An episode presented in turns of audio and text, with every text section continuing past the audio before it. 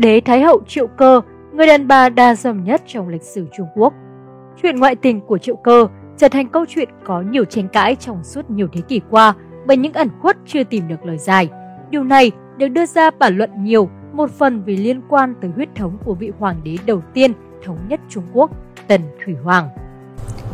Triệu Cơ, hay còn gọi là Đế Thái Hậu, Tử Sở Phu Nhân là một nhân vật lịch sử thuộc thời chiến quốc. Bà là vương hậu duy nhất của Tần Trang Tương Vương Tử Sở và cũng là mẹ ruột của Tần Thủy Hoàng. Thân phận của Triệu Cơ không được sử sách ghi chép rõ ràng. Trong các tư liệu chỉ nêu bà sinh ra ở Hàm Đan, kinh đô nước Triệu, tên họ cũng không rõ ràng vì bà là người con gái đến từ nước Triệu nên mới được gọi là Triệu Cơ.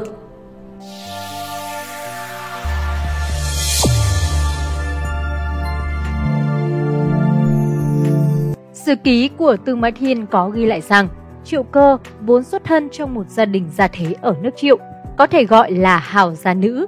Trong tư trị thông giám cũng nhìn nhận Triệu Cơ là người vô cùng đẹp, lại giỏi múa hát. Sau đó được Lã Bất Vi mua về làm thiếp. Một lần, Doanh Dị Nhân, con trai của Thái tử Doanh Trụ và cháu nội của Tần Triều Tương Vương sang phủ Lã Bất Vi thì bị mê hoặc bởi vẻ đẹp của Lã Bất Vi cơ. Lã Bất Vi bèn dâng triệu cơ cho dị nhân. Sau này, Lã Bất Vi đã tìm cách đưa dị nhân về Tần Quốc. Dị nhân được Hoa Dương phu nhân nhận làm con nuôi và trở thành con thừa tự của Thái tử Doanh Trụ và đổi tên thành Tử Sở. Một thời gian sau, Triệu Cơ mang thai và sinh ra Doanh Chính, cũng chính là Tần Thủy Hoàng sau này.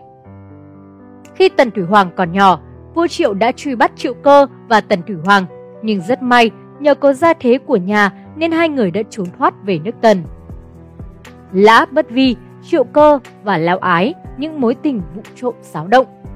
Những câu chuyện ngoại tình của Lã Bất Vi và Triệu Cơ hay của Triệu Cơ và Lão Ái từ lâu đã trở thành đề tài gây nhiều tranh cãi của giới học giả và người dân.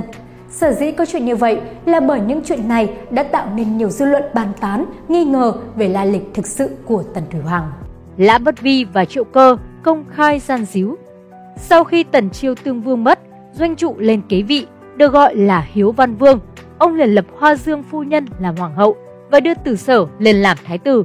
Tuy nhiên, vừa lên ngôi được 3 ngày, Hiếu Văn Vương lại đột ngột qua đời. Vì vậy, Tử Sở bỗng chốc trở thành vua Tần. Tử Sở lên ngôi, Triệu Cơ cũng đương nhiên trở thành hoàng hậu. Thế nhưng, đến năm 247 trước công nguyên, mới kế vị được 3 năm, Hiếu Trang Vương Tử Sở cũng sớm băng hà. Doanh chính lúc đó mới 13 tuổi đã được lên ngôi và trở thành tần vương. Hoàng hậu Triệu Cơ cũng trở thành thái hậu. Vì Doanh chính còn quá nhỏ tuổi nên mọi chuyện quốc gia đại sự đều do Lã Bất Vi một tay quán xuyến. Doanh chính còn gọi ông ta là trọng phụ. Nào ngờ, đối với Thái hậu Triệu Cơ, việc mất chồng từ khi còn quá trẻ lại đang sung sức, bà cần tìm người để thỏa mãn nhu cầu. Triệu Cơ đã nhắm tới tình cũ của mình là Lã Bất Vi. Với Lã Bất Vi, lúc này Triệu Cơ chỉ là Thái hậu, ông ta có chăng chỉ là phục tùng theo mệnh lệnh mà thôi.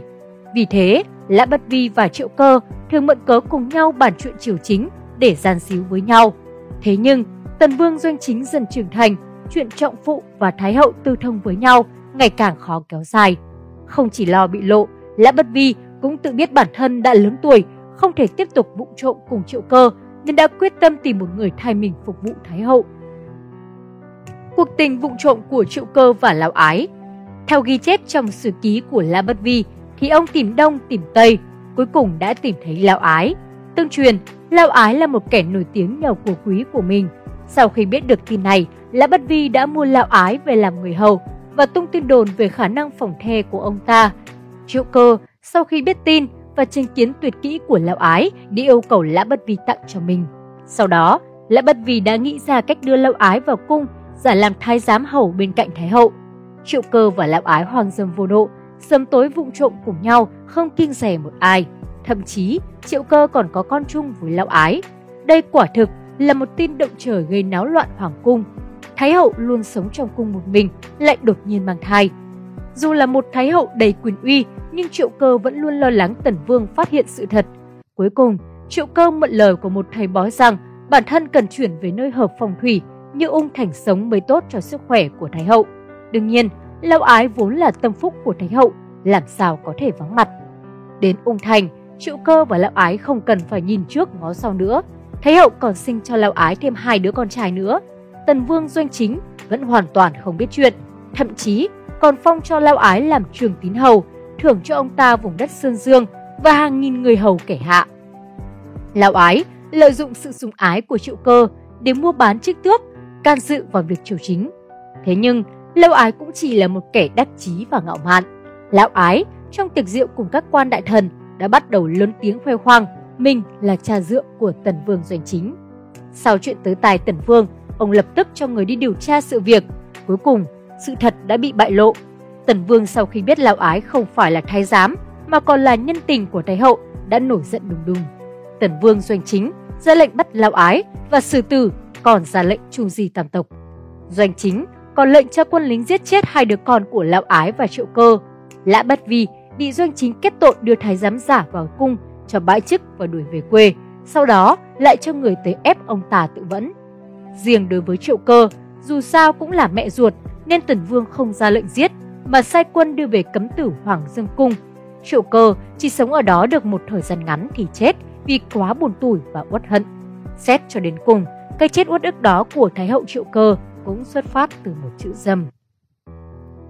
Mối quan hệ giữa Triệu Cơ và Tần Thủy Hoàng Tần Thủy Hoàng hay còn gọi là Doanh Chính là con trai của Tần Trang Tương Vương hay còn gọi là Từ Sở, Doanh Dị Nhân và Triệu Cơ.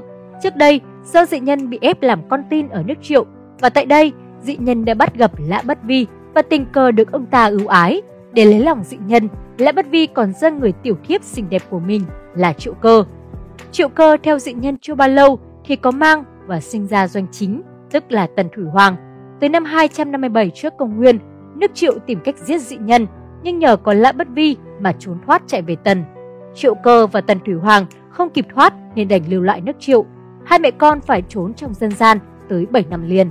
Sau này, khi trở về Tần Quốc, doanh chính lên ngôi, ông đã bị các quan trong triều phản đối vì nghi ngờ ông là con của Lã Bất Vi chứ không phải là ruột thịt của Tần Trang Tương Vương. Tuy nhiên, một phần triều thần vẫn tin và ủng hộ doanh chính hết mực. Như Vương Tiến đã nói, Thái hậu mang thai 10 tháng mới sinh, Vậy đây chính là con của tiên vương.